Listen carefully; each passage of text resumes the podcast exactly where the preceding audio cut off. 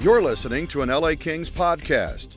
For more episodes of this and every other Kings program, visit lakings.com slash podcast. You're listening to All the Kings Men, the official podcast of the LA Kings. Now, here's your host, Jesse Cohen. Welcome back, Kings fans. I'm Jesse Cohen. This is All the Kings Men. The LA Kings are back from Australia, and Zach Dooley is here to tell us all about their trip. Behind the scenes, this week was a challenging one to schedule. I was on the Kings Ducks radio broadcast Sunday night, and there was a lot of work to be done at the office. Uh, meanwhile, the Australia group returned on Monday. We've been coordinating communications. It's been a chaotic handful of days. All of that is to say there's not a ton of news to report or discuss on this episode, but we do have some updates to give you. And I'll be doing the pregame and postgame shows as well as intermission reports on every Kings broadcast moving forward. I'll have audio clips from coaches and players as well as updates from practice and morning skates. I don't want to overload the podcast feed with every single game, so that audio can be found on the LA Kings Insider Audio podcast feed. You should be able to find that on Spotify, Apple Podcasts, wherever you get the podcast, including lakings.com slash podcast. Um, I want anyone who is interested in following the day to day of the club to be able to do it without overwhelming those of you who just need the occasional check in. Feel free to reach out at kingsmenpodcast at gmail.com with any suggestions or feedback. Okay, here's my conversation with Zach.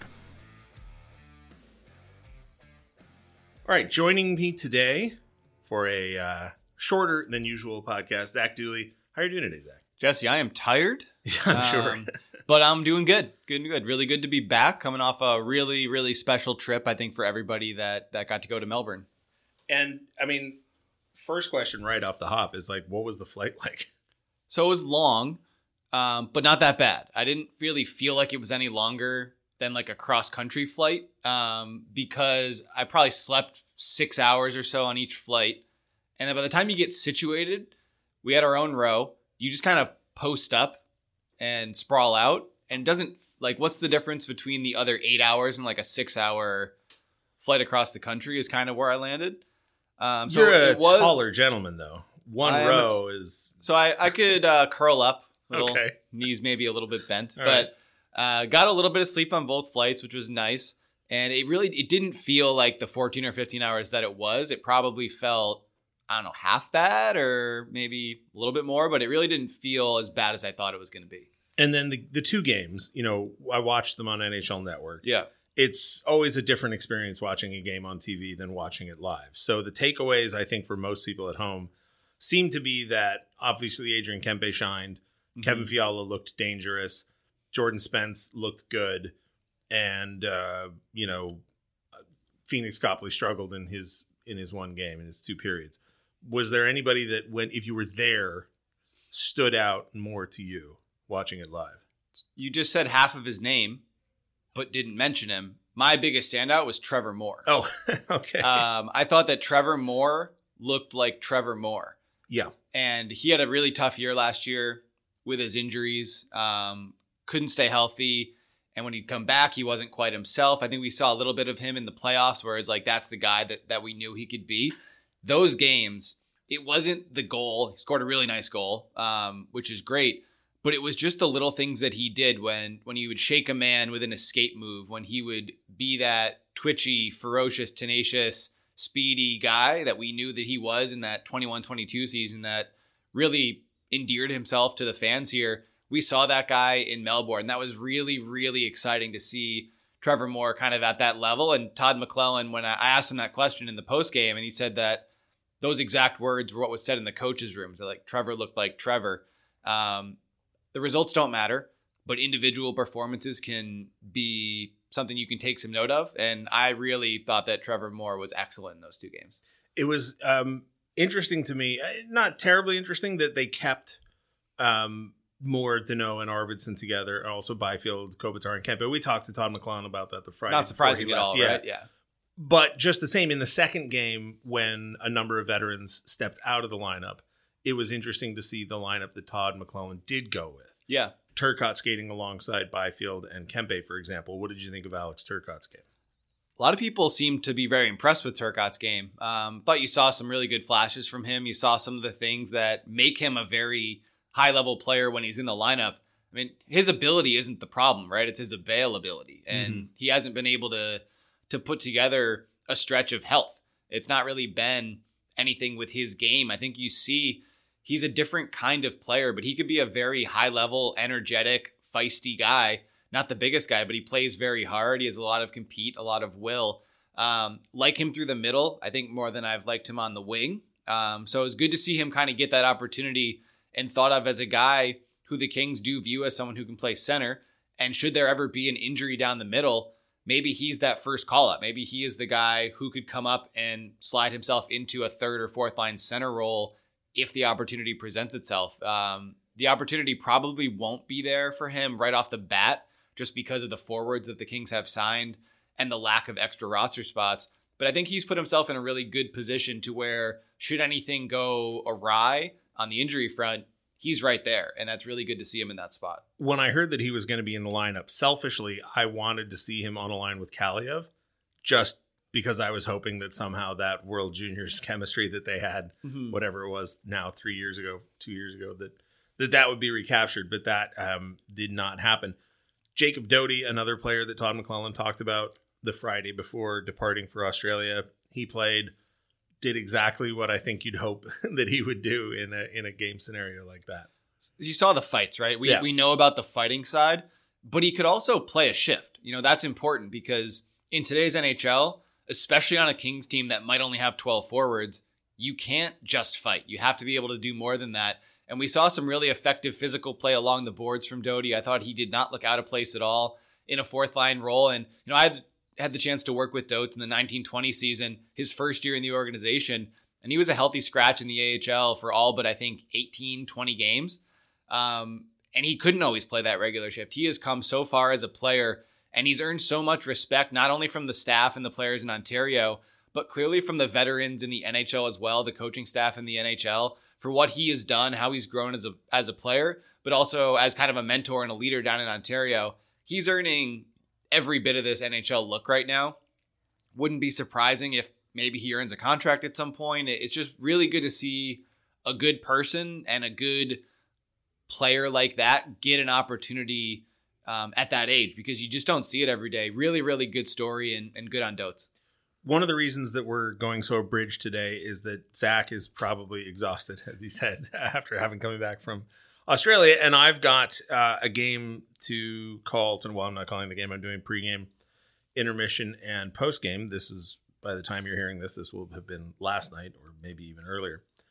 But two faces back in the Kings preseason lineup tonight that I think fans would be curious to watch, and that's Brandt Clarke and Akil Thomas, both in the game group for tonight's last night's preseason game uh, against the Vegas Golden Knights.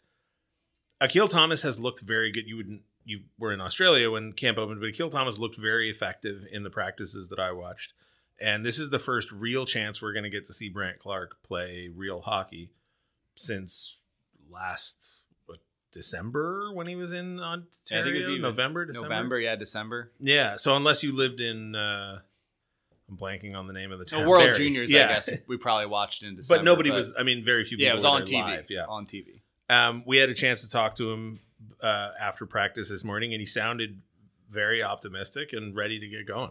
I think he was disappointed at first. Um, obviously, he was on the Australia roster, would have been there, uh, but uh, I guess we'll call it a freak injury with the event that he was hurt at. You mm-hmm. know, being so strange. Um, I think he was disappointed to not be able to go. Obviously, would have been a terrific experience for him to be with that group. But with the injury, it was more important for him to be here his practicing timeline aligned with the group here. It didn't align with the group in Australia. He would have been on the ice maybe once were he on that trip. So it was better for him to stay here to get his reps non contact, work his way into contact, and now he's getting a game setting tonight. And Jordan Spence took advantage of his opportunity in Melbourne. Now it's Brandt Clarke's turn to take advantage of his opportunity here because he's going to face a veteran Vegas Golden Knights team. Um, obviously, this will go out after the game, so we'll know how he fared. But it's going to be a tough task for him. He's likely going to play on the top pair. Uh, took rushes with Kevin Connauton, um, an NHL veteran, uh, almost 400 NHL games, and he'll probably play on the first power play. So he's going to get a big opportunity. No minutes restriction on him that we know of, um, or that anyone has has said. Really good test for him to kind of get back in the lineup and be in a leading role for not the NHL group. Um, and then with Akil, some of the same things that you'd say about Turcotte, right? His injuries have been the issue for him not necessarily his play. I thought he was really encouraging during his rookie year, um, that COVID shortened year, but then his his injuries have kind of taken over and consumed his last couple of years. A guy the Kings were very high on when they picked him. He was a second round pick, has some grit and tenacity to his game, but also some skill. Very high scoring player in the OHL um, and a high character guy. So would love to see him kind of put it together this year. It's a pretty big year for him with where he's at on the contract scale. Got the one year extension this year, which is good. But he's kind of leaving the prospect realm and getting into more of the need to be an established player realm. A lot of guys in that boat for the Kings. So good to see him tonight against a, a difficult opposition. And hopefully he can continue to kind of build and grow his way throughout camp. And today, Wednesday, the 27th, there were a round, there was a first round of cuts. Now, everybody that is being released back to their CHL teams were camp invites. Yep. And I'm assuming it's because the CHL schedule begins and none of these guys are King's property. Right. Like Koehn Ziemmer still in camp. Um, but Easton Armstrong, Sam Alfano, Hunter Mayo, Samuel Meyer, Chase Pauls, and Jacob Oster all going back to their OHL and WHL teams. They can play games, right? Yeah. Like it's it's more important for them as players to be able to play those games. I'm sure they got a good experience here with the Kings. Maybe one or two of those guys made an impression. Maybe one or two of those guys we've seen it, right? They they come to camp, they excuse me, go back to their junior team. Maybe they come back the next year. So a couple of those guys, maybe they make an impression to get a look when they are more at that pro level. Um, but yeah, that's the first wave of cuts, and it wouldn't be surprising to see a second wave in the near future. Yeah, I would expect it. I mean, by the time people are hearing this, there might have been Potentially, yeah. that second wave, and I, I don't know who would be on it. I could take some educated guesses, but uh, it, you know, And if you look at the the Ziemmers Mhm. and the Angus Booths, guys who will get, you know, looks like Booth is going to play against Vegas, but guys who also have those junior schedules to begin. Mhm. Um, you also have Ontario Reign Camp opening in less On than Monday. a week. Yeah, Yeah. Monday. So those guys also they'll need a roster. So you have to imagine Sunday will be the big cut down day. Most likely that's what we've seen in the past is day before we'll really separate into Kings group, Reign group. Um, but between now and then there still could be a couple of other moves made. Um, it's just kind of keeping everybody on the ice, getting them the reps they need without too large of a roster size, but also making sure that guys are getting the evaluation that they need and that they deserve.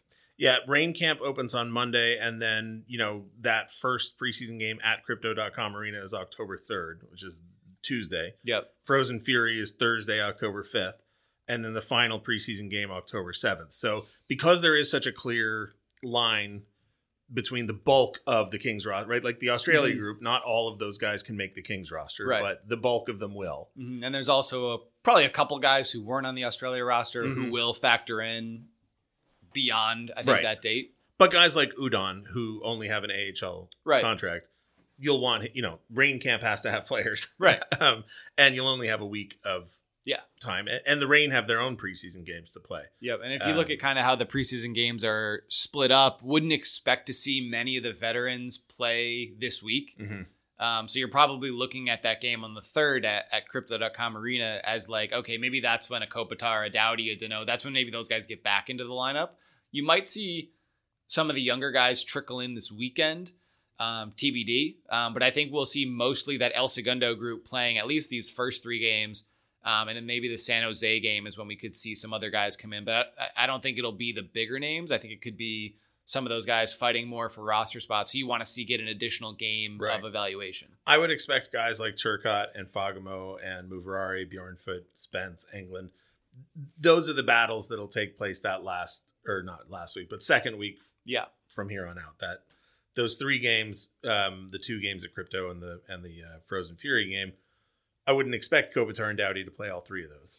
Probably not, but at least two. I mean, Okay. at least two of those games. Because usually Kopi, three games, maybe 4 Mhm. So he's only played one. Same with Drew. So you have to think those guys will both play the home games to minimize travel. It'll be that Utah game that I think would be the question mark. And I feel like in years past, they haven't gone to that game. It's been middle to lower lineup guys and then a couple of um, camp battle guys. Yeah. So if anybody out there was uh, wanting to watch training camp but was reluctant to make the trip to El Segundo because you weren't sure which guys would be on the ice, uh, rain camp opens on Monday. So I think it's a fair bet that uh, the Australia group of uh, players will be skating out on uh, training camp ice. Well, the Aust- uh, the Australia group today, the Thursday that this episode Yes. is released, that's when they'll be back on the ice, and they'll be back on the ice Thursday, Friday, Saturday is the expectation Yeah. right now. So you will be able to see those guys back in El Segundo for the first time, which is exciting, and Mhm. it'll feel a little bit more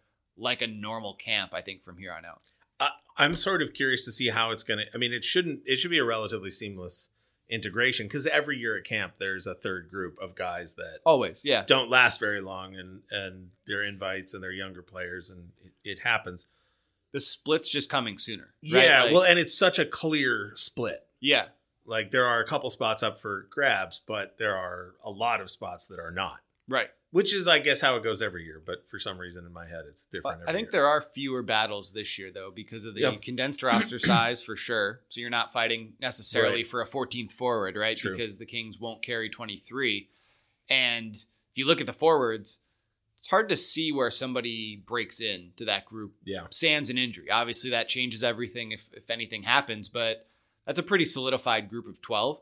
Um, on the back end there are some battles, but there aren't a ton of them because there's not enough room and there's a very established top four. So I think you are right this year. Like I really think there are maybe the fewest camp battles we've seen since I've been with the team, um, just because there are more established players in more defined roles, and I think that makes for maybe a less battle-driven camp. it's weird though because it's. I mean, it, it really comes down to two roster spots, the third defensive pair, Right. but there's five guys fighting for two spots. Yeah. Whereas usually you might say like, okay, well, there's four spots, Mhm. and each spot has two or three guys. Right. Right. But There's like it's two spots, it's one pair, hmm and of the five people going for it, no combination of those five players would shot. You know, if you told me that we were going with two right shot defensemen on the third pair, well, Mhm. we saw them do it last year. It wouldn't really surprise me. Right. If you told me that we were going with two left shot defensemen on the third pair, that wouldn't really shock me. Teams do it all the time. hmm Um, if you told me it was one lefty and one righty, again, it wouldn't shock me. So Yeah. um, all right, let's talk about Australia more. Let's talk about your personal experience in Australia. Um, I was insanely, still am insanely jealous that you got to go. It's still a bucket list item for me. But uh, you know, all all I've heard so far is that it was incredibly clean, which doesn't mean a lot to me because I don't. It's rare that I experience the city and I go, "Oh, the city is dirty." Yeah. Same. So it was clean. yeah, Um, a lot more of a city than I expected, which is my own lack of research, Mhm. not anything that I should have been surprised about. But I guess I was expecting more like wilderness and wildlife than there was in Melbourne specifically. There's a lot of that in Australia. It's just not in Melbourne. Melbourne, very much a city. Um, was very unique, very cool though. Had some Chicago vibes for me, but there were still opportunities to go and experience, you know, the wildlife and the culture. Within an hour, there were several like wildlife preserves. You can see kangaroos and koalas and Tasmanian devils and dingoes and all of those animals. Wombats. Wombats. They all exist. They're all real and they're all protected um, in Australia, which is really cool. So I had the opportunity to see all of them in a controlled setting, um, which was really cool. Um, and probably the coolest event for a lot of people was the Australian rules football game. Very jealous Um, about that. Everybody on the staff, I think, got to go, and everybody is still talking about it. Like it was such a cool atmosphere, learning a new sport, seeing a new sport. But like, I don't think we like it almost can't go back because that experience was so good. Like it was the equivalent of the conference finals, hmm game seven, a one point game where the home team came back and won with a sold out building, adrenaline, everything went down to the wire. It was like a storybook game that I feel like if you went back and saw like a 30 point loss, you'd just be like, oh, well, this, this isn't as good. It'd be hard to like live up to it. One of the uh, people who went on the trip with you told me that the so I was asking, you know, about the game that you guys went to with ninety seven thousand people. Yeah. I was asking like, is it a neutral site location or was it a home? You know, was it like football or not uh, the NFL, but was it like college football where the semifinals are neutral site locations, or was it like you know the NBA or or NFL or baseball or hockey where the semifinals are the team with the better standing? He said technically it was a neutral site, but there are like eight teams in Melbourne, and one of them, one of the teams in the game was one of those Melbourne teams. It would be like if the national championship in the NCAA was at the Orange Bowl and Miami was playing. Okay. right? Like they they play at the they play in Miami. The game was in Melbourne, where this Collingwood FC was based. That's where the final is, but it would be there whether or not Collingwood was in the final. Okay. So, it, or if the you know if the if the Super when the Rams played in the Super Bowl, Right. it was a home game, but it wasn't a home game, but Right. it was a home. You know, so it was. Uh, this one was very much a home crowd for sure. There was a very passionate away section, but it was much smaller and kind of centralized. Um, but yeah, I think it's one of those where I think Collingwood, one of the biggest teams in the country, and their ground is just the biggest. So that's where they play the big games. It's like the Wembley of Australia. Do they do chants and songs and all Oh yeah, that? yeah, they do like their European football. They did, and uh, I think that we at least either started or were involved in the USA chant for the one American-born player on the Collingwood team. Uh, he met Pierre-Luc Dubois the day before from Texas, played college basketball, I think at Oklahoma State, and he scored like a big goal, whatever they call it, late in the game, and there was a big USA chant around the grounds that everyone was excited for in our section. We couldn't choose an American player to meet him. Nope, I had to go with the Canadian. All right. Uh, he was the only one there, only one available. No.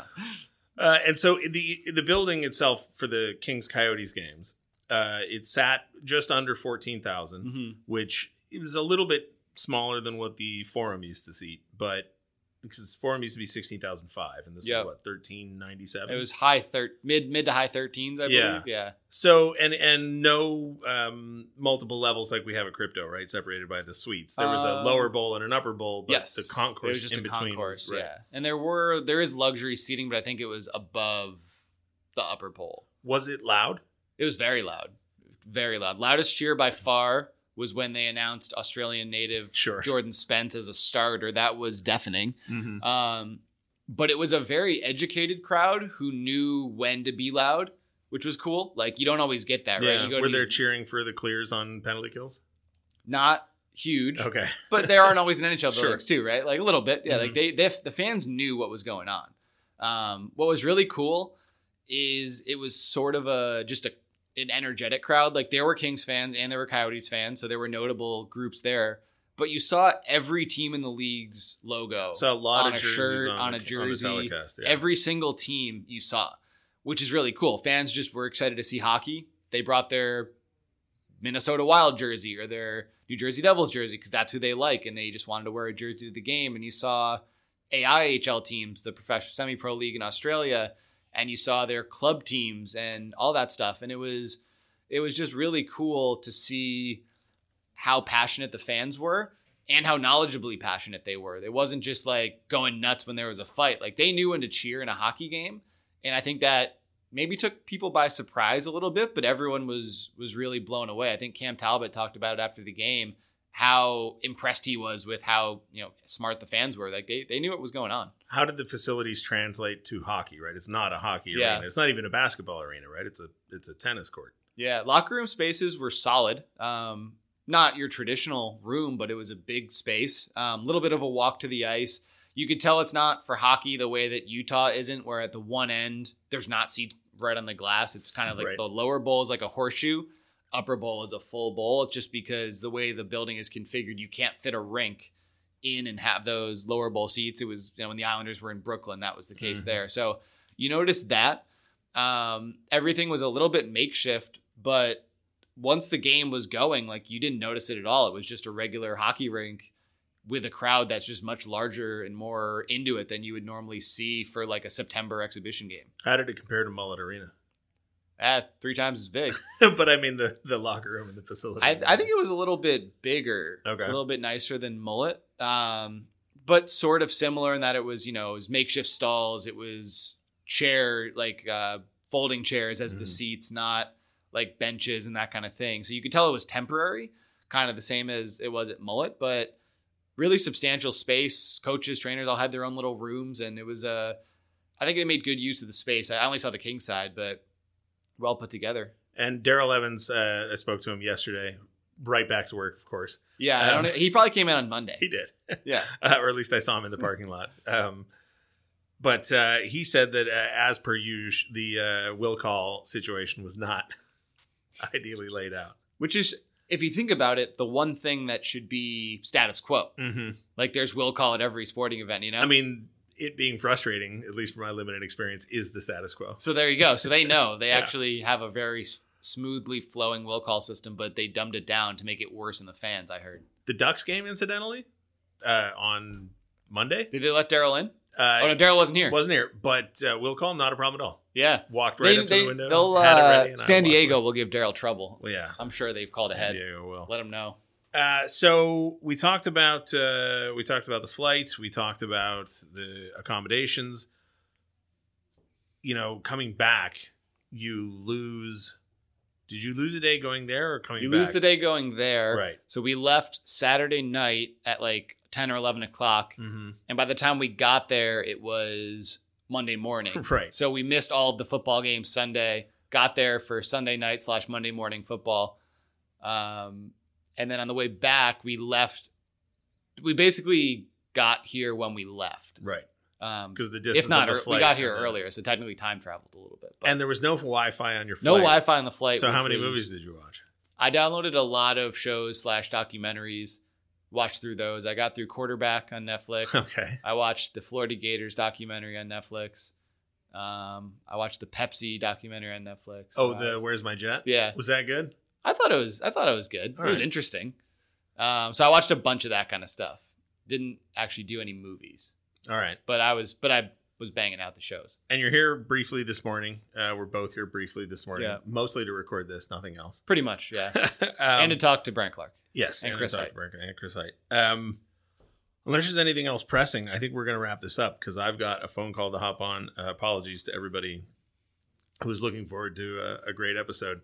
Um, which is not a lot to talk about during training camp when half the team Yeah. Next next episode, I think we'll see. We'll have some cuts. have a little bit more to discuss. Yeah. Um, I got a dentist appointment today too that I scheduled for this day, so it's very exciting. we got to got to get out of here. I got to go to Best Buy. You got to go to Best Buy. It's a Yeah. riveting day of adulting. It is. Um, yeah. The, the other one weird thing I'll mention about Mhm. Australia is they don't have coffee. It's all espresso based. Really? So their coffee is like an americano type thing, like Huh. an espresso with water, Right. and they call it a long black. Oh, I'm a former uh, uh, barista. I know. ah, so you know you know about the long, you know about the long black. No, See, that's what they call it. All You right. order a long black. instead of an americano. Yeah, but you get a flat white. You can. Okay. Uh, the best thing was called a magic, which is a flat white with two espresso shots. All right. Um, I'm not an espresso guy. I'm a coffee guy. Yeah. So switching was a lot of jitters Sure. for me, going a little bit, little bit too Well, they have much all those animals that are trying to kill you down there. yeah, gotta so you be- really got to be zoned in. Yeah. Um, I was a little too zoned in, but weird to be back here without that. Like, How many huntsman spiders in the hotel room?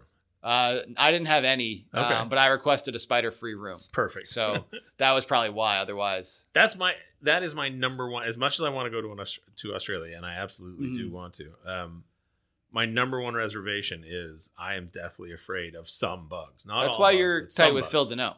That's why you like Exactly. Phil. And Um, every TikTok video or YouTube video I've ever seen of people casually spending time in Australia involves some giant spider hiding underneath their pillow or behind their bed. I think Melbourne is just a lot more of a city.